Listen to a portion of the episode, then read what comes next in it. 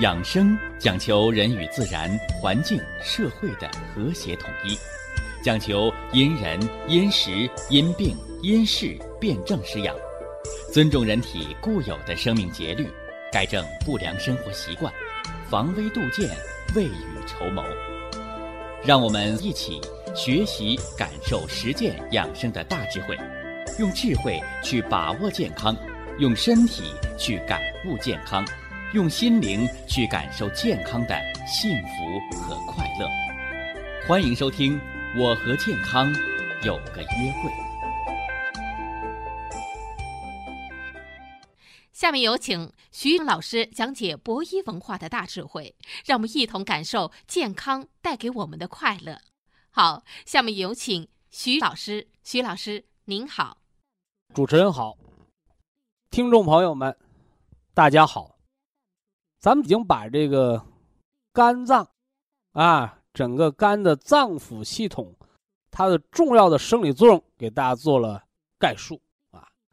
那么今天就说说心脏病啊，有哪些心脏病我们需要寻求肝的脏腑系统的调理和帮助？大家伙最关注的就是心肌缺血。是不是啊？哎，说这心脏它就是泡在血里头啊，啊，怎么还有心肌缺血啊？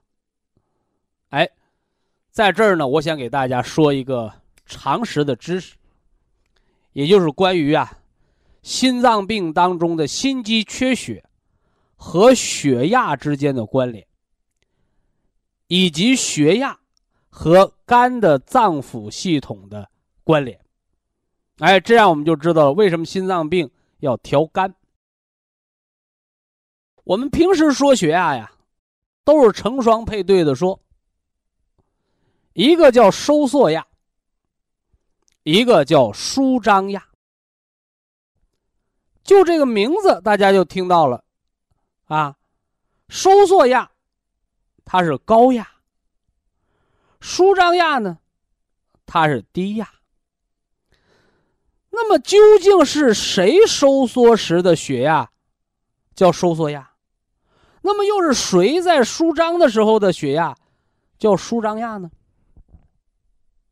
不少人认为，哦，血压就是血液对血管壁的测压力，是不是？那我们测血压勒到胳膊上，那一定是胳膊里边的血管的。收缩和舒张吧，其实则不然。这里所说的收缩和舒张，指的，就是我们的身体的发动机，我们的君主之官，我们这个心脏，它的收缩与舒张。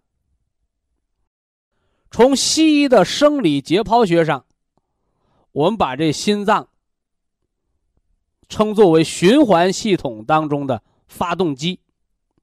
心脏一收缩，把气血射到全身，是吧？心脏一舒张，哎，把什么呢？血液从全身回流到心房，啊。而后血由心房，心房收缩，把血压到心室，再由心室射向全身。这说的是体循环，当然还有一个肺循环。体循环是全身的气血供给及回收，肺循环呢是把血运到肺去进行氧气和二氧化碳的交换，再回收回心脏。是吧？这是复杂的生理学和解剖学，是吧？那我常给大家讲啊，我说我们聪明人就是要把复杂的事儿简单化，是吧？怎么把复杂的事变简单化？所以大家你注意了，我们常说的那收缩压，那个高压，它是心脏在收缩时的血压。那这个血压。它就是给全身供血，而它供的最高的位置就是我们的脑。所以我们平时测血压，哎，你高压多少啊？啊，我高压一百三、一百四。我说好，这是正常血压。啊，你说我血压一百五、一百六，略高了。啊，一百七八，告诉你脑供血不足了，是吧？说一百七八怎么还供血不足啊？因为你脑缺血，心脏才要拼命的收缩，来给它加强供血。就像人饿了才会拼命的吃，是吧？你刚吃饱饭了，你会拼命的再往肚子里塞吗？你不会。所以血压升高不是病，是人为了补足脑的供血的缺损和不足而升高了血压。所以血压升高是有原因的，高压高是因为脑供血不足才会升高血压，这是人的一个自保。而现代医学呢？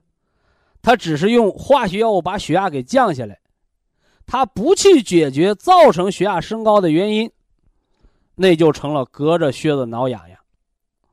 所以现代医学技术水平不断提高，也逐渐的认识到了高血压病不但要降压，更要解决高血压病形成的原因，改善心脑供血。哎，这是现代西医从指标。到人性化的一个转变，哎，这是可喜可贺的啊！这说完了收缩压，说那舒张压。什么叫舒张压？就是心脏舒张，血液回流到心脏，为它向全身输送血液做准备的一个前提。所以舒张的时候，也就是心脏放松的时候，啊，心脏放松的时候，也就是心脏的肌肉放松、血管放松、冠状动脉供血的时候，是不是？啊？你看那个那个，你到医院打针，咱不说打静脉针，说打肌肉针啊，给给屁股那个打肌肉针哎，那个护士都说，哎，放松啊。而且呢，他先拿这手啊，敲一下你那个臀部，哎，你误认为打已经扎上了，你紧张没扎上，刚一放松，嘣儿，那针扎进去了，是吧？而且我们小的时候，是吧？孩子淘气，哎，看那个蚊子叮到人的胳膊上了，我们怎么抓这个蚊子啊？有的人说那不简单，你上去一巴掌把它拍死不就得了吗？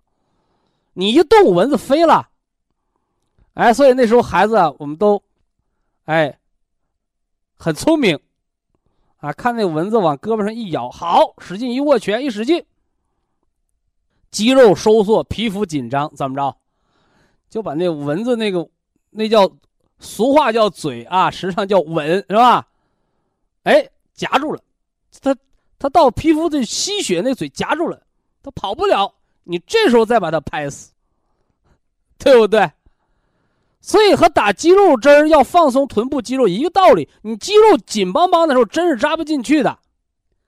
你针扎不进去，蚊子的嘴都拔不出来。请问，血管冠状动脉的血能流进去吗？所以心脏收缩的时候，它是不供血的。只有心脏放松的时候、舒张的时候。你冠状动脉才能供血，所以呀，低压是心压，是给心脏供血的血压。所以这回大家明白了，我为什么讲低压低于六十的时候，和你高压一百八的时候危险程度是一样的。你高压一百八，脑子要得中风了；你低压六十，心脏缺血，心脏要得中风了。哎，这是低了不行。那高了呢？低压超过九十五，心脏神经就紧张，供血供不足了。超过一百开始心衰，超过一百一二，这心可能叫心律衰竭，是不是啊？那叫严重的危险了，是不是？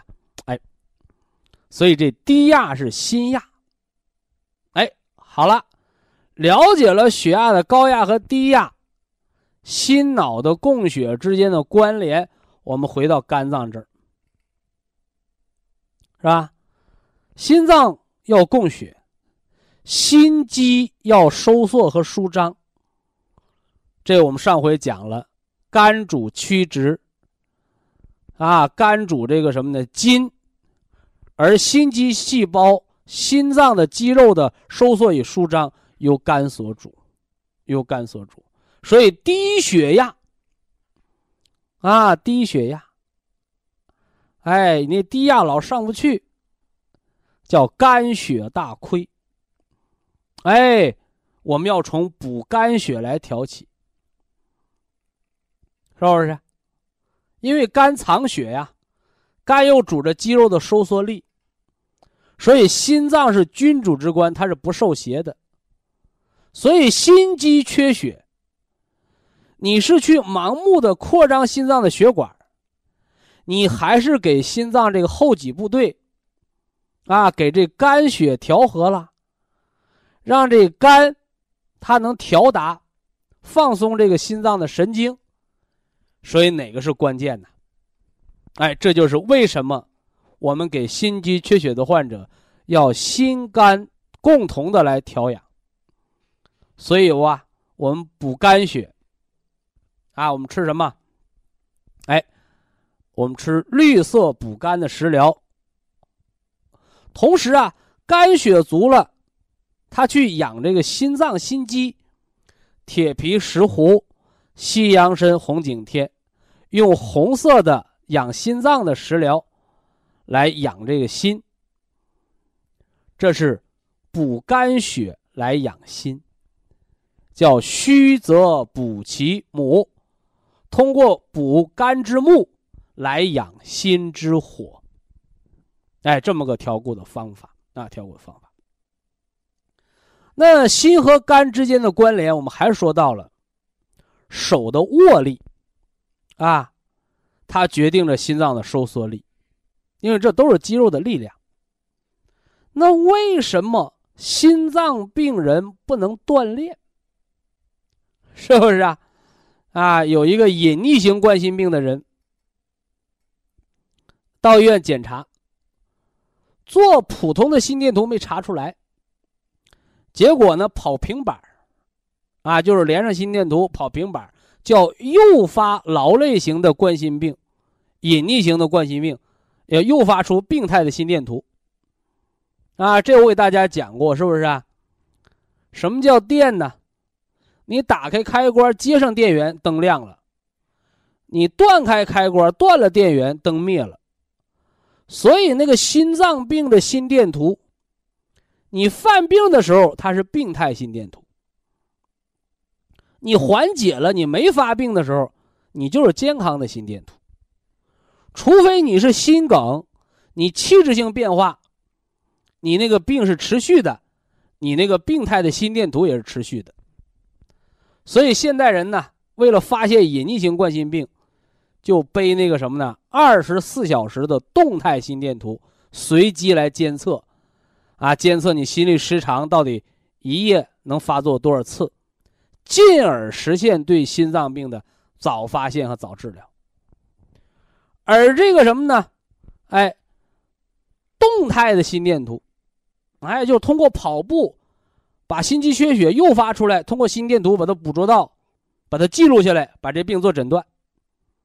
结果一跑，好家伙，心脏病勾出来了，是吧？劳累型的心脏病吗？冠心病吗？哎，犯病了。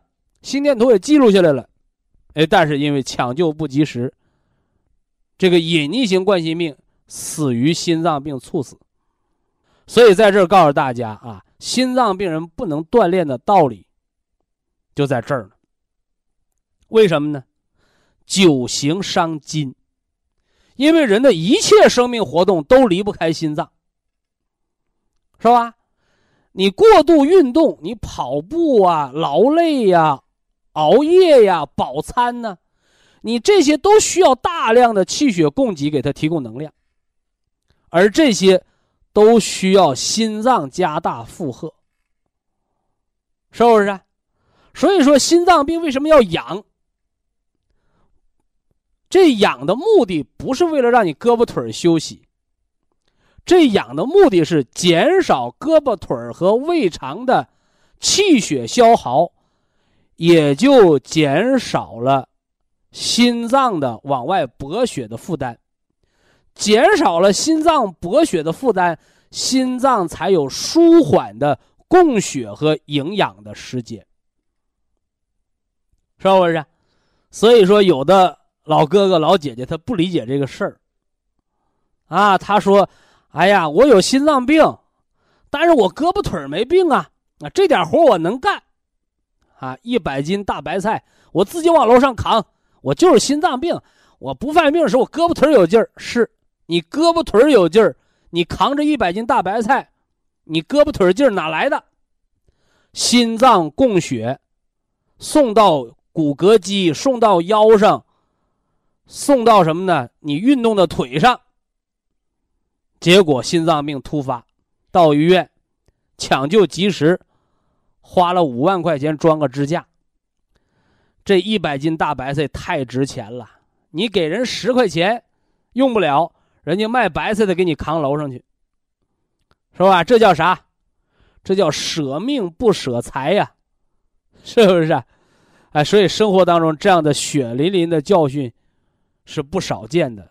所以在这提示大家，心脏是一个很能够吃苦耐劳的器官。所以我们常说心脏病叫不发病则已，一发病就要命。所以心脏病的病人，是吧？临床医生把它分为三度心衰嘛，一度心衰。是平时不犯病，劳累后犯病，叫一度心衰。二度心衰是什么呢？哎，简单运动就犯病，就不用劳累了，这叫二度心衰。三度心衰是躺在床上，是吧？鼻子插着氧气，说话都犯病，上厕所都犯病，那就到了鬼门关，半条命了。所以，但凡是心衰，哪怕你只是轻度的。劳累后才犯病的一度心衰，那我也告诉你，如果你过度劳累，如果你不重视疾病，或者情绪剧动波动，也可以诱发心衰发作，要了性命。所以，我们对心脏病的预防和保护，是吧？一定要引起重视。而因为心和肝之间的关联，心为君主之官。肝为将军之官，所以在人心衰的病人时间久了，尤其那个慢性心衰的人，他就会出现肝的肿大，甚至肝的硬化。这个临床医学上叫代偿，啊，叫代偿。所以在心脏病的救治过程当中，你只是西医的什么输液打针，啊，只是为了救心脏而救心脏，往往因用药过度。导致的肝损害，甚至因为过度利尿出现的肾功能不全，临床上也是不少见的。所以五脏皆兄弟。以下是广告时间。博一堂温馨提示：保健品只能起到保健作用，辅助调养；保健品不能代替药物，药物不能当做保健品长期误服。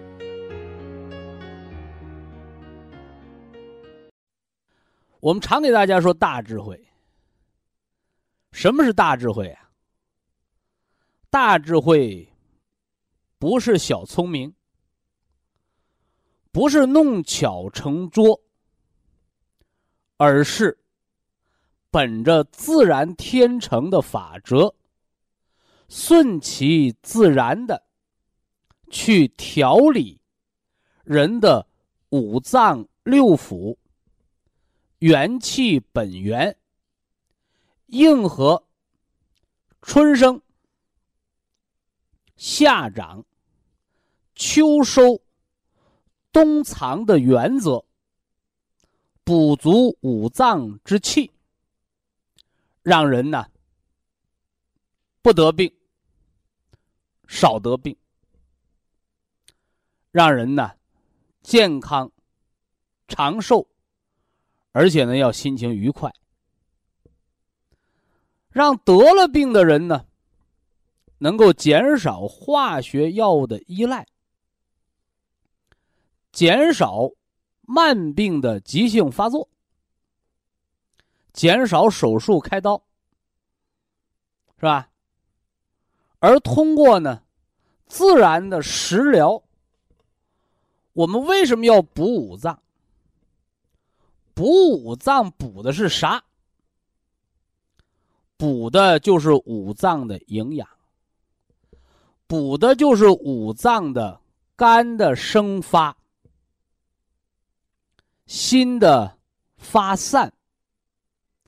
肺的收敛，肝的封藏，脾的运化之功。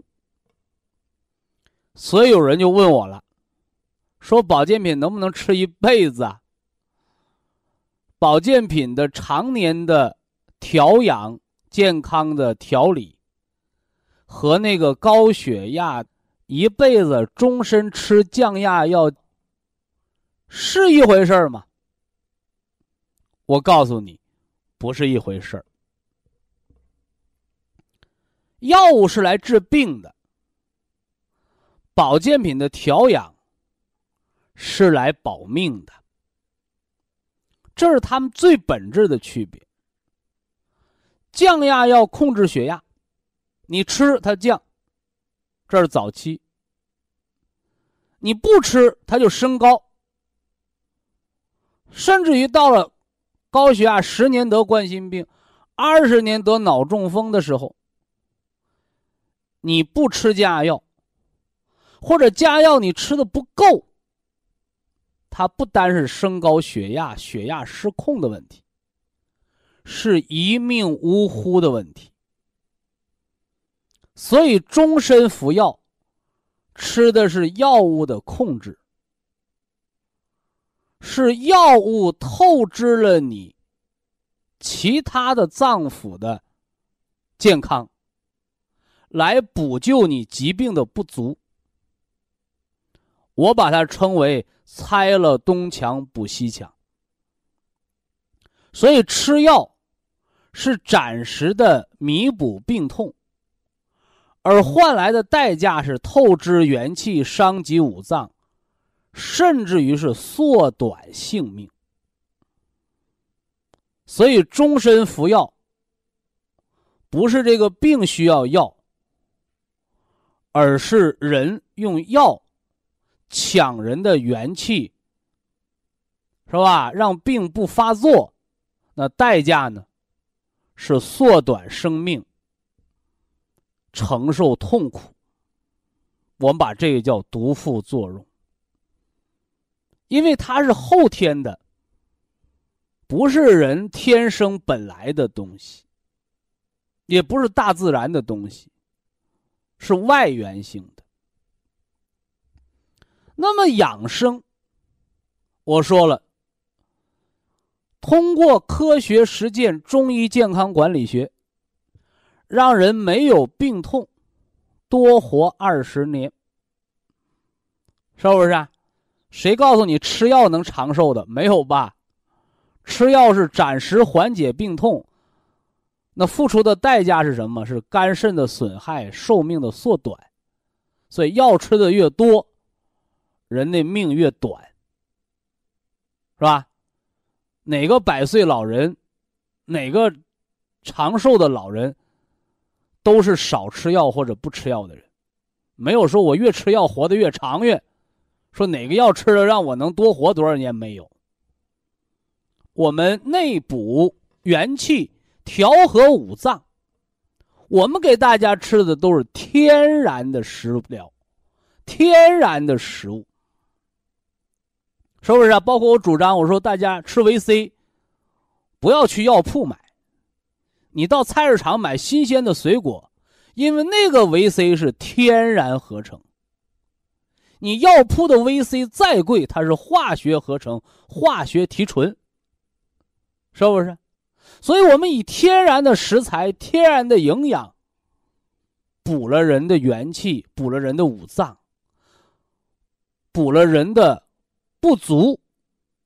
它不是拆了东墙补西墙，它是从大自然攫取材料，来补你那个残垣断壁。所以它不伤害你的五脏六腑。也就是不允许保健品、食疗、新资源食品，不允许它有毒副作用。它不是害人的，它是救人的，是不是？所以呀，我们中医健康管理学是对应了四季：春生、夏长、秋收、冬藏。调和了五脏，是吧？一年有四季，一天有四季呀。人这一生当中有四季，我们把天、地、人、自然的和谐的统一起来，我们辩证施养，是吧？我们通过养生堂，通过我的学生助手的给大家的健康信息的录入采集。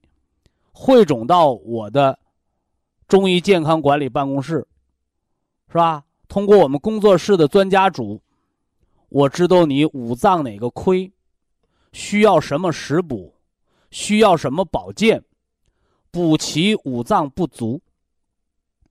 这个时候，不是为了增加服药，是为了减少服药，因为你的肝脏，它如果调达了。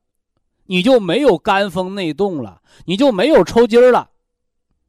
你脾胃弱了，吸收不到食物当中的钙，我们给你提纯成植物的钙粉，五子为粉。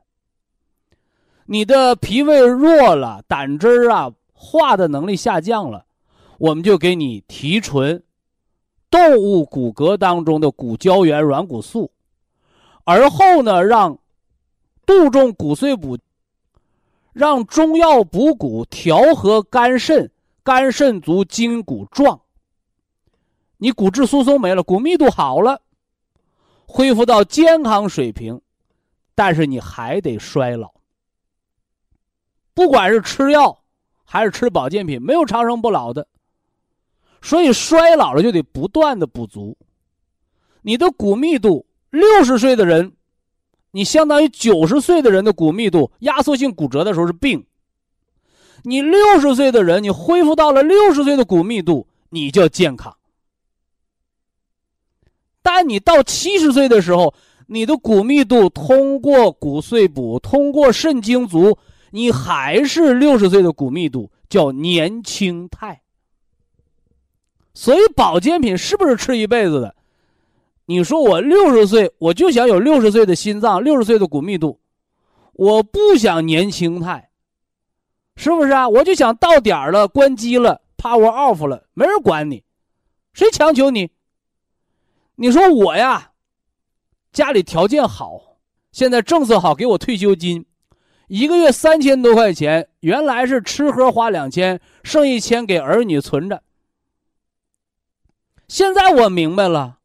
是吧？我现在呀，脾胃好了，一千吃喝就够，剩下一千吃保健品，是不是？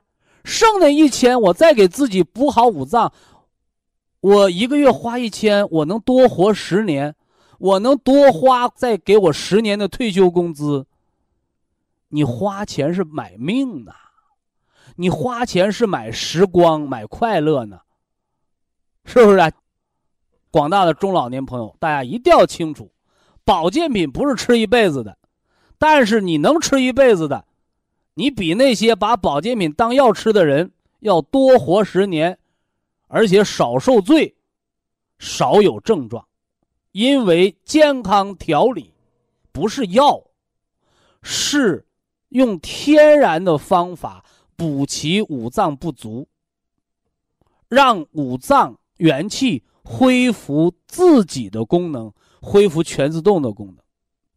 那半条命的人，你再怎么补也恢复不到全自动的功能了。那么我们能达到的就是，人家大夫说你能活仨月，我让你吃着保健品，是吧？调理着相应的五脏元气，你多活了三年。这三年不是痛苦的活，是把剩那点元气合理的用完了，寿终正寝，没有遗憾。到点儿了，都得闭灯睡觉。人生有生，就得有谢幕的那一天儿，这就是天然的规矩，这就是天然的什么呢？法则，谁都无法改变。所以呀，别把保健品说成药，那个害人害己；更别把药说成保健品，病好了再吃药吃出毒，那就是过。所以，医生有医生的职责，中医健康管理有调理的义务和任务，我们就要各司其职，高下不相慕。特别养肝，是吧？是对肝脏的不足和亢进的调理。同样，养肝的目的就是为了让肝配合好五脏的调养，让五脏的调养。五行平衡了，就是为了元气的蓄积，而最终就是为了长寿，为了少得病，为了没痛苦。所以大家一定要明确我们养生的初心。那句话怎么说？叫“不忘初心，方得始终”。那种好了伤疤忘了疼的人，你尽管开刀，因为到了什么呢？疾病的某些程度，你不开刀就活不了命啊！所以天底下没有卖后悔药的。希望大家的养生科学、客观、合理啊。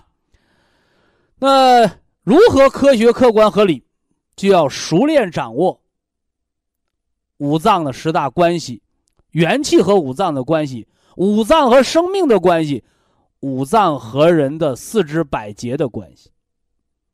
所以今天。五脏十大关系，我们说到了心脏和肾脏的关系。我们说心肾相交好睡眠。心藏的是神，主的是血脉；肾藏的是精，主的是脑髓和骨髓，还有骨。肾还有主水纳气，主人一身之阴。主人一身之阳的作用。以下是广告时间。博一堂温馨提示：保健品只能起到保健作用，辅助调养；保健品不能代替药物，药物不能当做保健品长期误服。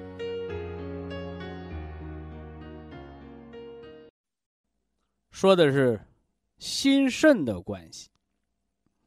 心，心为人的君主之官，主血脉，又主着人的神明。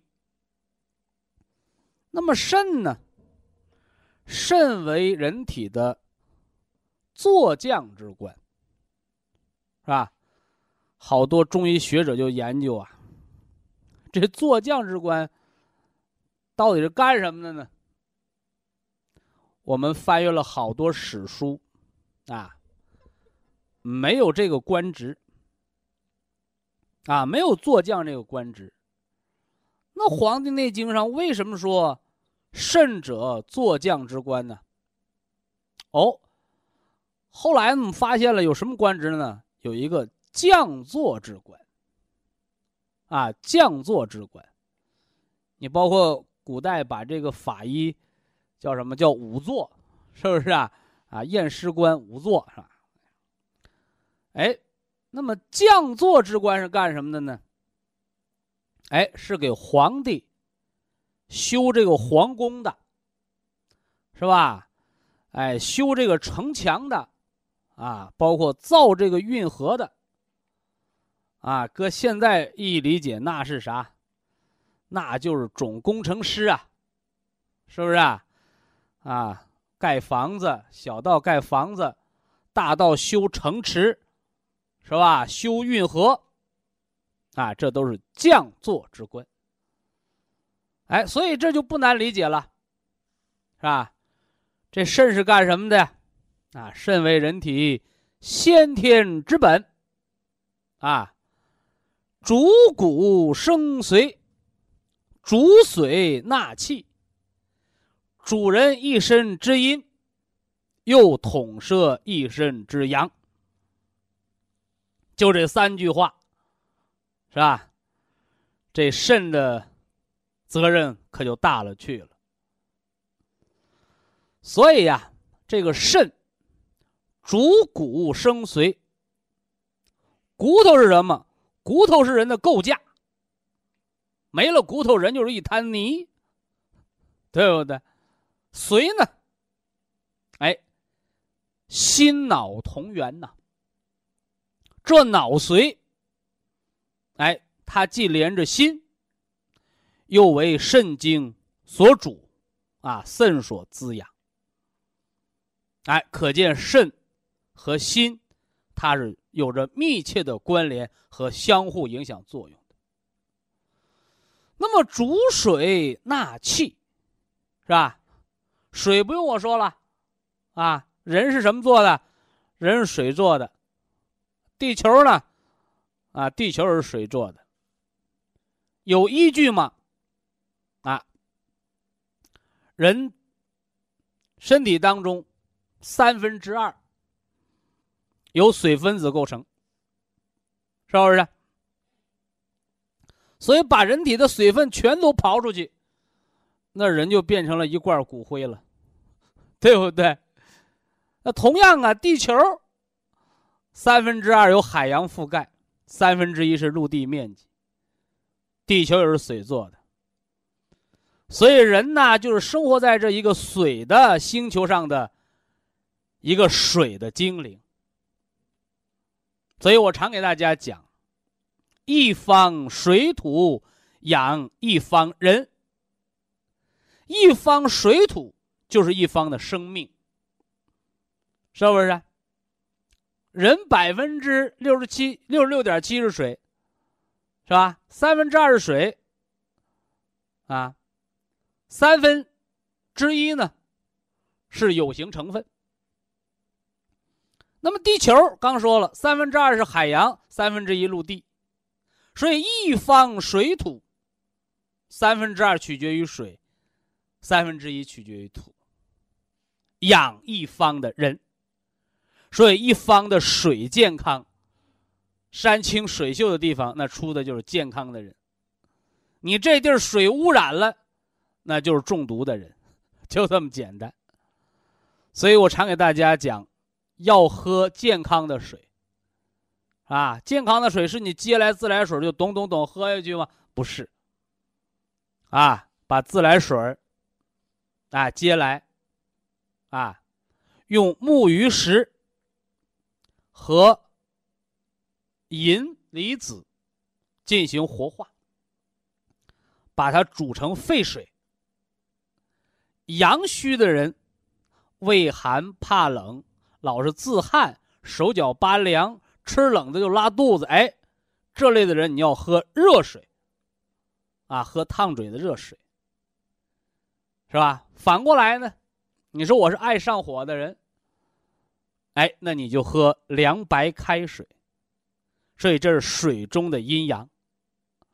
而有了这个木鱼石呢，你这水里边就多了矿化物，是不是啊？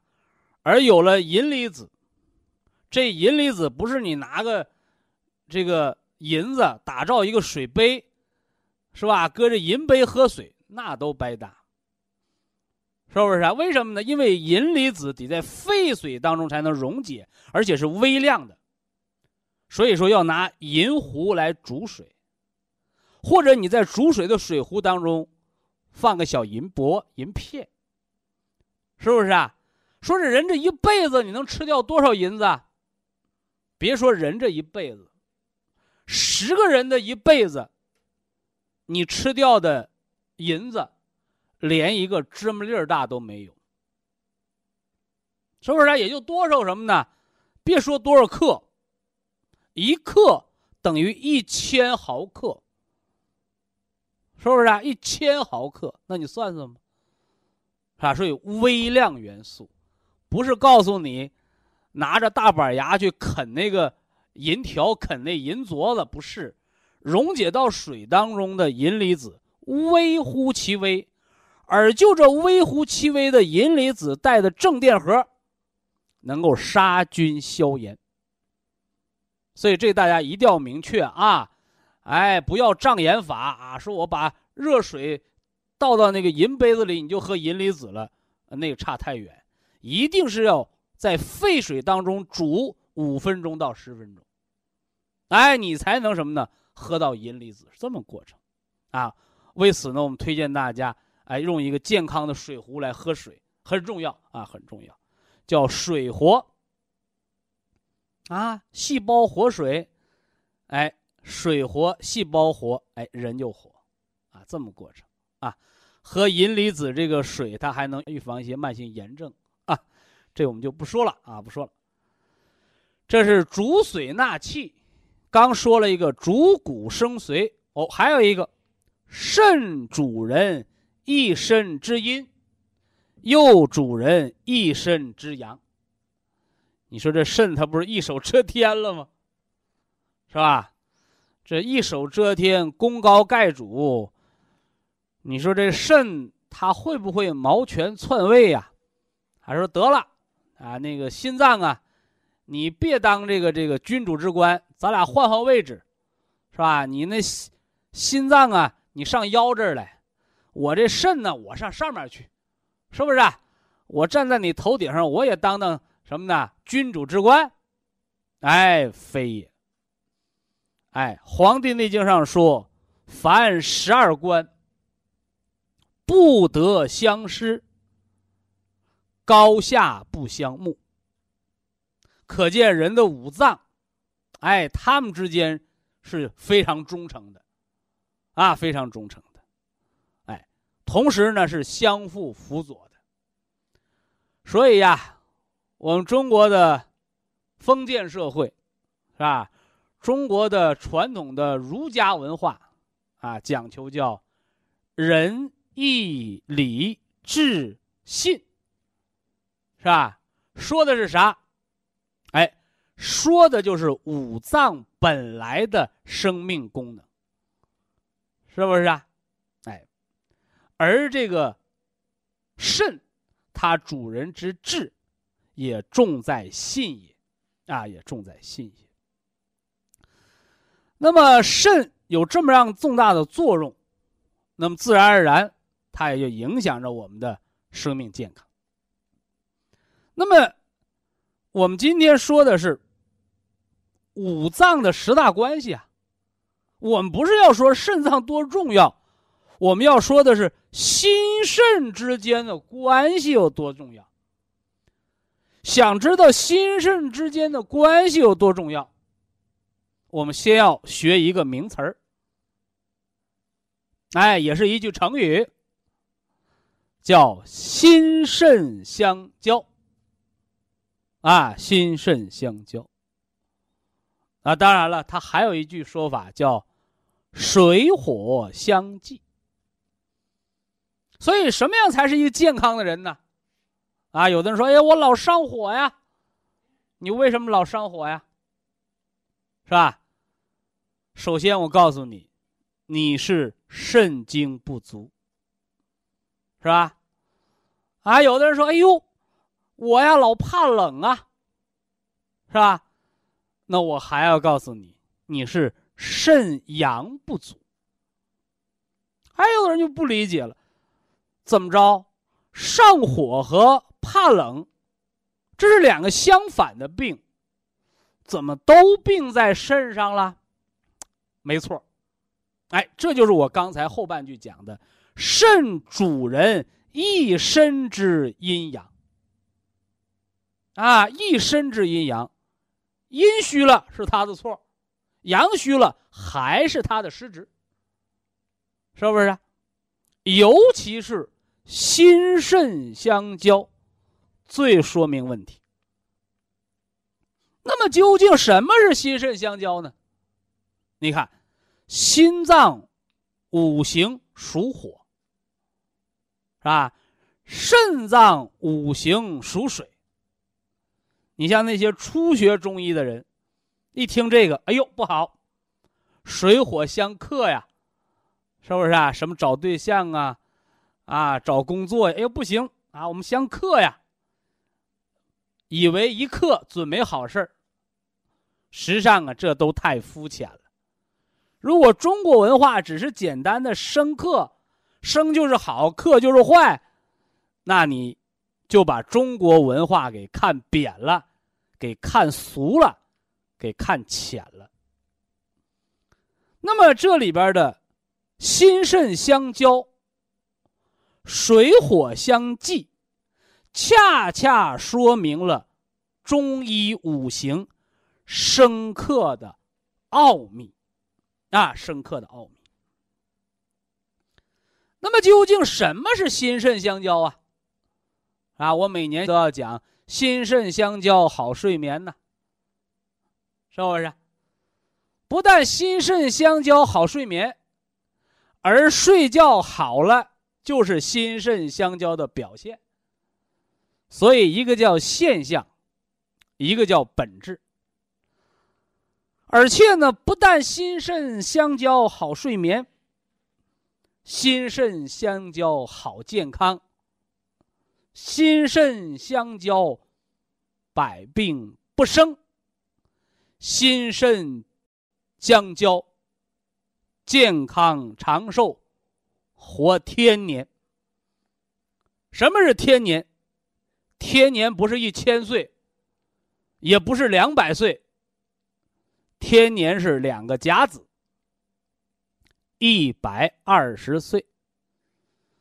所以呀，我常讲，我说活不过六十岁，六十岁是人老年的门槛你一个甲子还没活到的人，那叫夭折，啊，叫夭折。好多人常说：“哎呦，我老了啊！”我告诉你，啊，到六十岁才叫中年，过六十岁你才进老年人的门槛啊，所以说，为什么说老年病越来越多？啊，为什么说中国已经步入老龄社会？看谁，就看六十岁往上人的健康和长寿的状况。好了啊，闲言少叙，咱们今儿要把心肾相交说明白了，和心肾相交的心脏病的关系，是吧？失眠的调养，以及健康长寿。人一身阴阳的衡量，这是心肾相交当中的大话题，啊。那么究竟何为心肾相交呢？哎，我们做了这么多的铺垫，就是让你要明白这个理儿。心，五行属火，其位居上。哎，但是你这个火不能老往上烧。你这个火还要什么呢？暖于下。啊，我们也常说呀，说这人呢，你别老抬着眼皮看人，是不是啊？哎，人总有走下坡路的时候，哎，等你下坡的时候，点背的时候，你就知道人间冷暖。哎，所以人告诉你，你牛气的时候是吧？你别太得意，别太张狂。哎，三穷三富过到老。这都是中医的哲学文化，是吧？那心，心脏五行属火，这火是往上烧，那它什么时候才能往下烧呢？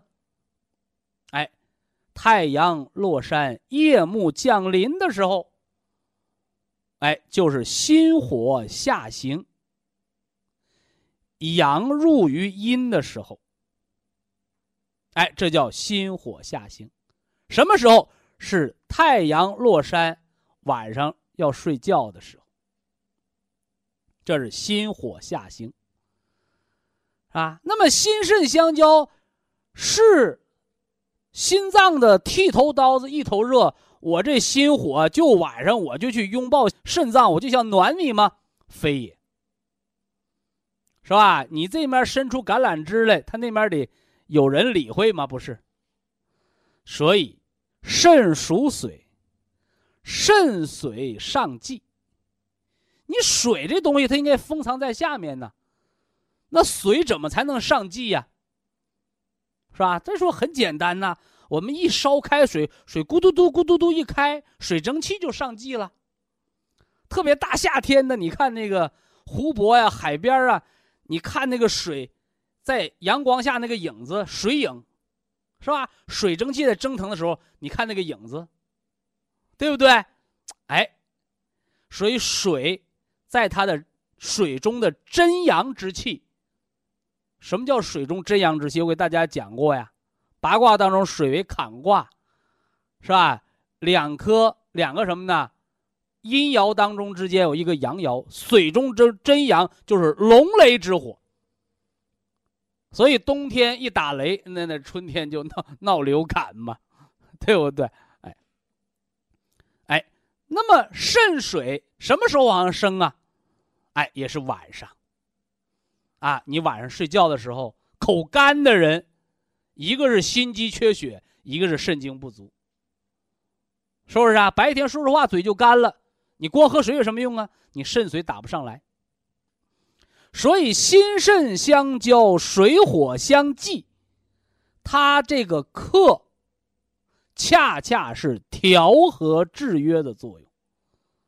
所以以后一提克，不是没有好事儿，是吧？生和克，只要适度都是好事，过火为病。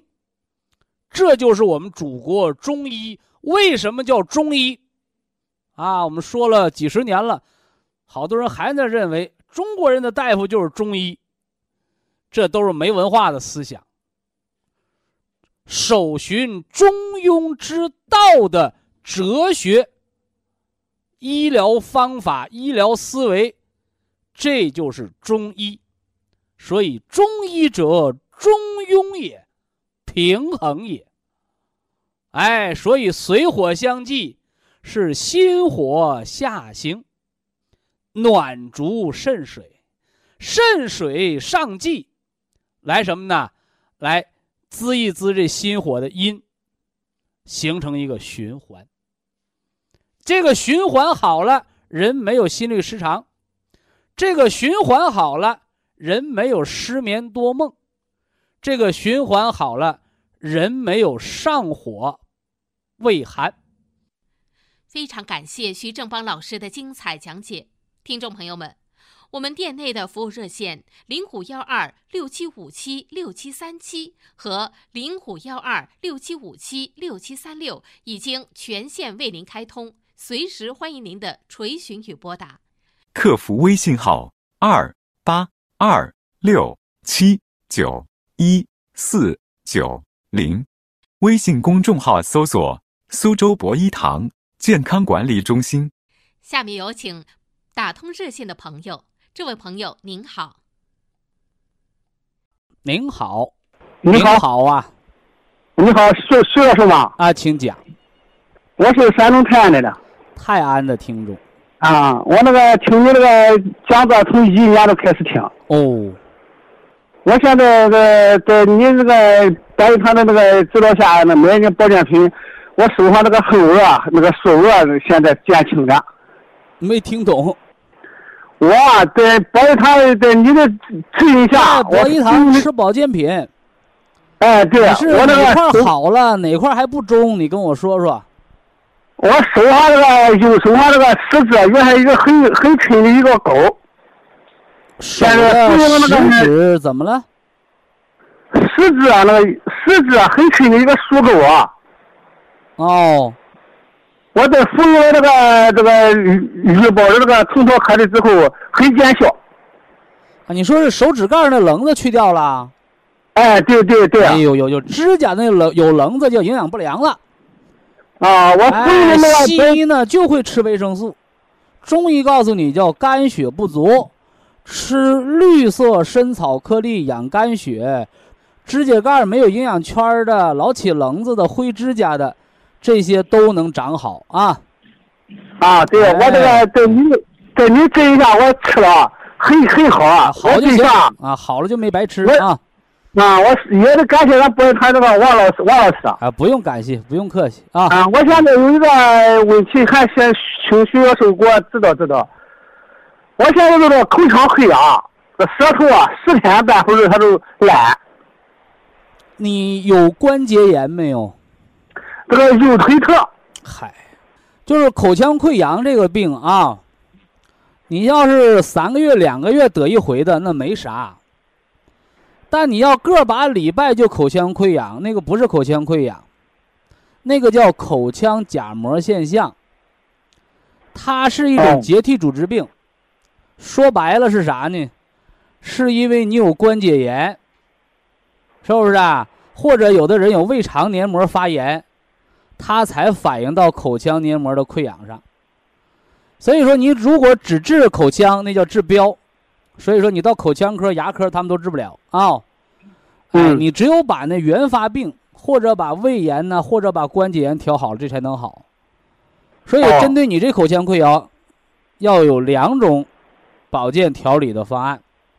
好，一个是针对口腔，嚼着吃，每天晚饭后嚼着吃，吃两包。双歧活菌，双歧活菌。双歧活菌因子啊，哦，好好，哎，这个是改善人益生菌的，既能保健你的口腔，又能保健你的牙齿，还能保健你的胃肠，明白吧？哦，明白那第。二个，你那个关节炎，你一天吃，就你疼你就吃三包到四包，你等疼好了你就两包，再吃俩月仨月就够了。吃天山雪莲，天山雪莲。哎，天山雪莲是除你的风湿关节炎的。哦，这保健品你吃起来，国家新资源品，国家这个新资源食品你吃起来，你对着症吃它就吃不错，对不对？嗯，所以这，是俩毛病啊，不是单纯的一个毛病啊。嗯，哎，它俩相关联的，嗯，好，我我这个我这个到保医团去买去。还有一个事徐老师，我请教请教，我的儿子也是这个口腔溃疡呀。这个谁儿子，啊，儿子多大？十四啊，今年。他为啥溃疡啊？我我不知道。啊 呃，让小孩的口腔溃疡这么调啊，嗯让他饭后呢吃香蕉，饭后吃香蕉。吃完饭后吃香蕉或者吃苹果。有胃火的孩子也有口腔溃疡，你哦十四岁一天就给他一包就行，双歧因子双歧活菌因子嚼着吃，也是饭后吃完那个，晚上吃完都是。饭后吃啊。哦，晚上你。得有饭驮着那个活菌，它在你肚子里待的时间不长嘛。哦哦呃，好。活菌滋生的多了，你那个胃肠环境改善的不就好吗？嗯。你老有溃疡，慢慢不还口臭吗？还胃火吗？对吧？对对对，哎哎哎哎，好，好不好我？到到白场，我到白场买去。那祝您和您的家人都健康啊！好，非常感谢徐正邦老师，我们明天同一时间再会。